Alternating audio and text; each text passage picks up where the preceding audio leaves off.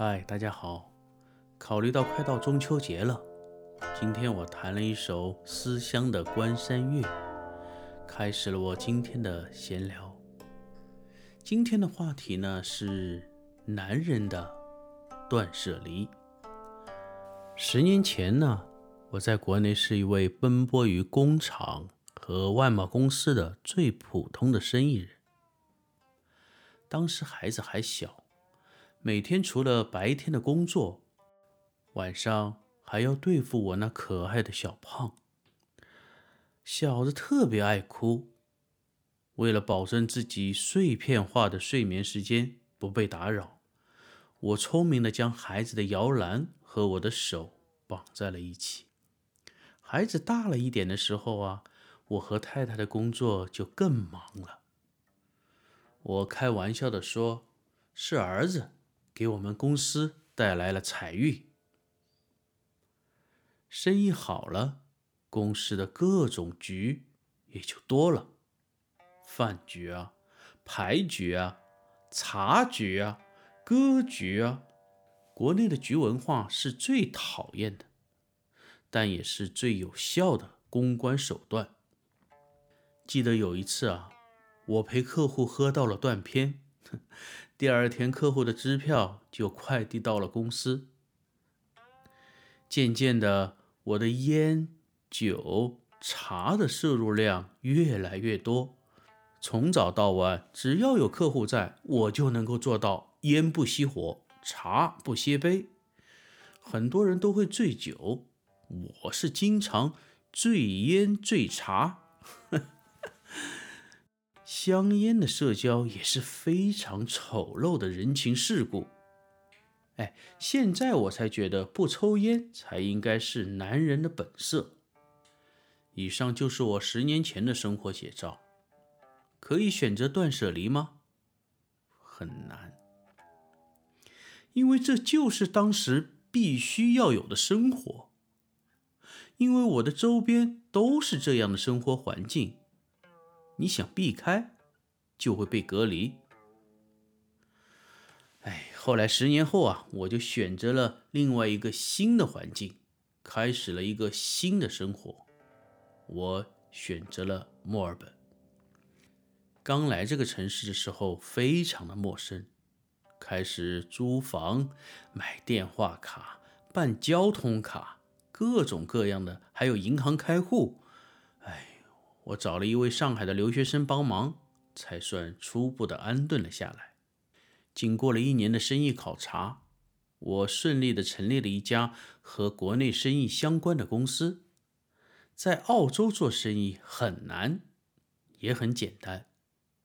难的是原有客户的忠诚度非常的高，一家公司的客户可能一起经历了几十年的合作。他们不会轻易的换合作伙伴。我们新公司启动是非常困难的。说简单的地方，就是我喜欢合作的状态。这里做生意不需要应酬，一旦接受了你的品质和你的报价，考察过你的信用度，签订了合同之后，他们会很热情的与你配合，感觉你就是他们的一份子。记忆深刻的一件事，还有就是当时我的一位本地员工，我们规定五点钟下班，我六点打他的电话，想问一个文件放在哪了，他毫不客气地告诉我：“老板，我已经下班了，不是急的事情，请工作时间再来找我行吗？”我又一次被惊到了，员工还能这么牛气吗？后来我才知道，澳洲是打工者的天堂啊！来澳洲十年，我戒掉了烟瘾，因为这里所有的室内不能抽烟，带棚子的下面也不行。下雨天，你要是想抽烟，那只能打把伞，站在垃圾桶旁边。澳洲的孩子鄙视抽烟的人。记得刚来的时候，我去接儿子下课，远远的我站在路边抽烟，孩子过来很严肃的告诉我：“老爸，抽烟的人很丑，像是在吸毒。”这是我第一次因为抽烟感到无地自容。这里的华人呢，还是和华人一起玩的。我们会平常打打健康麻将啊，啊，品品红酒啊。哦，这里的红酒很便宜，十块钱澳币左右的红酒已经很不错了。我们经常会去周边的酒庄郊游、barbecue，有时候会带着帐篷、睡袋去露营几天。基本上业余的时间都是和家人朋友在一起。还有一件重要的事儿，那就是做公益了。我们在海外成立了海外商业互助俱乐部和同乡会两个公益组织。我已经在这两家公益机构义务的工作了近十年。记得有一年，一位留学生的妈妈在国内找到我们，事情非常的紧急，她的女儿因为失恋，把自己关在了房间里面，已经绝食了两天了，哭着请我们去救他们的女儿。当天夜里，我们就通过房东顺利的救出了这位女留学生。孩子的精神已经有些恍惚了。第二天，把孩子安全的交给家长之后，我们才离开。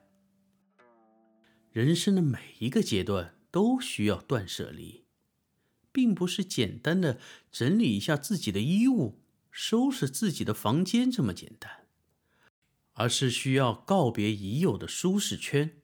挑战新的环境。在疫情期间，墨尔本已经封城两百多天了。我开始学习了主播，制作播客，希望把自己五十岁之前的事儿通过音频简单的记录下来。儿子也快上大学了，我的断舍离永远都在路上。